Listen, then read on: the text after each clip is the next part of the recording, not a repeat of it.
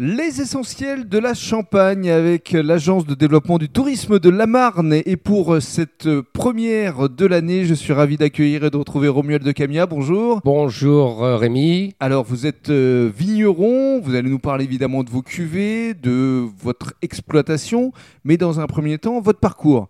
Vous avez repris l'exploitation familiale à quel moment au juste? Alors, moi j'ai repris l'exploitation familiale euh, en 2008, euh, l'année où je me suis installé, après avoir une expérience professionnelle de 11 ans dans le commerce euh, auprès des vignerons champenois. Alors, qu'est-ce que vous faisiez exactement? Alors, bah, j'étais technico-commercial et je vendais euh, ce que les viticulteurs avaient besoin pour euh, faire leur production de raisins et leur champagne et je Mhm. les conseillais dans leur travail. Alors, qu'est-ce qui vous a conduit à reprendre justement l'exploitation familiale? Ah, ben, en fait, ça c'était un projet qui a toujours existé puisque je suis la cinquième génération de la famille et donc euh, j'ai toujours eu pour envie de reprendre l'exploitation derrière mon père qui a œuvré lui pendant euh, 40 ans. Il était important de continuer à faire perdurer l'exploitation. Ah ben pour moi ça a toujours été un projet. euh, Je dis pas depuis ma naissance parce que c'était évidemment pas euh, dans mes dans mes pensées à l'époque, mais oui j'ai toujours euh, prévu de reprendre l'exploitation et j'ai fait mes études euh, pour. Alors justement, dans le cadre du deuxième podcast, vous allez nous décrire